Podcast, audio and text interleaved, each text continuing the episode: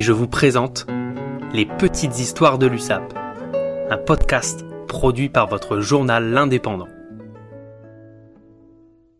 Dans cet épisode, nous allons parler de l'illustre demi d'ouverture de l'association sportive perpignanaise, Aimé Giral, le jeune prodige et héros du match donnant le premier titre national à la cité catalane. Aimé Giral est né le 8 août 1895 à Perpignan. Il vit au numéro 10 de la rue Grande La Réale, à une minute à pied de la place des Poilus. Originaire de Saint-Laurent de Cerdance, il est le seul fils d'un boulanger de la ville qui possède six établissements. Étudiant au collège de Perpignan, qui deviendra bien des années plus tard le lycée François Arago, c'est un élève plutôt agréable et sociable, qui souhaite devenir architecte. Performant dans tous les sports, il pratique également l'athlétisme avec l'Union athlétique du collège de Perpignan, une fois la saison de rugby terminée. Capitaine de l'équipe B de l'association sportive de Perpignan, c'est un jeune homme fort, charismatique et plutôt beau garçon. Et nombreuses sont les demoiselles qui viennent au stade, rien que pour le voir jouer. Sous l'impulsion du gallois Roland Griffiths, il est appelé en équipe première en 1913 à l'âge de 17 ans, afin de pallier les départs de Gilbert Brutus et plusieurs autres joueurs de l'équipe partis fonder le club voisin du Sporting Olympique Perpignanais.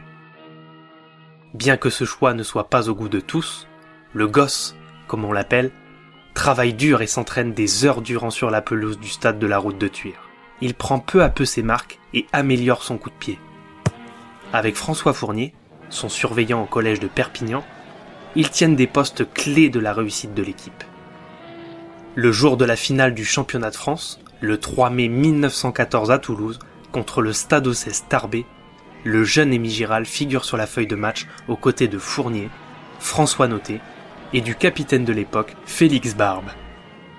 Après un parcours remarquable au printemps 1914 en éliminant Toulouse et le champion en titre l'Aviron Bayonnais, les joueurs catalans ont d'énormes difficultés à rentrer dans leur finale.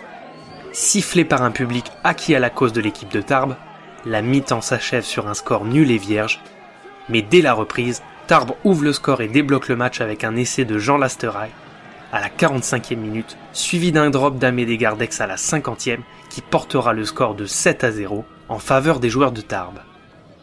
C'est alors qu'à 20 minutes de la fin de la rencontre, l'équipe emmenée par le capitaine Félix Barbe se révolte et réduit le score par un essai de François Noté, qui est imité à la 76e par son capitaine. Alors que les deux équipes sont au coude à coude, l'histoire raconte que le précoce Aimé Giral prononcera ces mots avant de transformer l'essai de son capitaine. C'est bon, je la passe.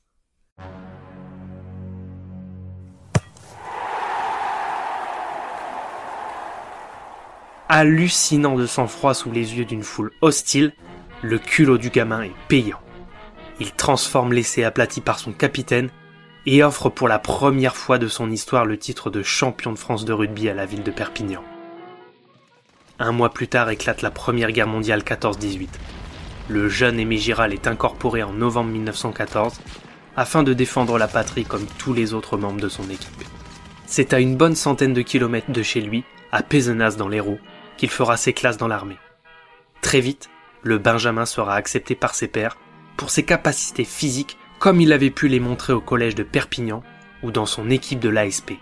Dès le printemps 1915, il est envoyé au front et donne régulièrement des nouvelles à sa mère et à sa jeune sœur Blanche Giral. Il y raconte sa fierté de défendre son pays, sa vie dans les tranchées et les Catalans qu'il a rencontrés au front.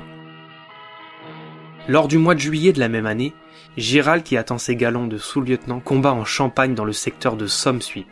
Tombé malade avec de la fièvre et des diarrhées, il reprend rapidement des forces après quelques jours passés à l'infirmerie, comme il le raconte dans l'une de ses dernières lettres envoyées à sa famille. Parti illico rejoindre sa section, il est blessé par un éclat d'obus à l'épaule qui lui perforera le poumon. L'aspirant au 8e régiment d'infanterie meurt le 22 juillet 1915 à 19 ans et 348 jours il aura comme dernier privilège d'être inhumé dans un cercueil que seuls les officiers pouvaient prétendre. Une récompense pour un soldat respecté et apprécié de sa hiérarchie et de ses compagnons d'armes. Aujourd'hui encore, 115 ans après sa mort, l'héritage de celui qui donna le premier titre de champion de France de rugby à la ville de Perpignan est bien présent.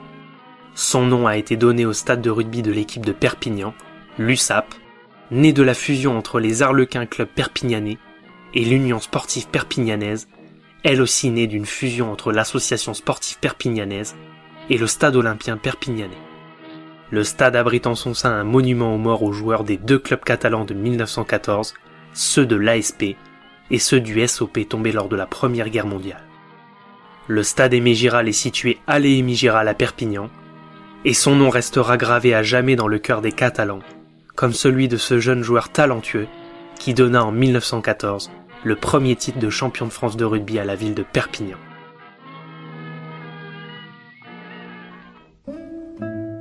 Vous avez écouté les petites histoires de l'USAP qui font la grandeur de notre club, une émission produite par votre quotidien l'indépendant.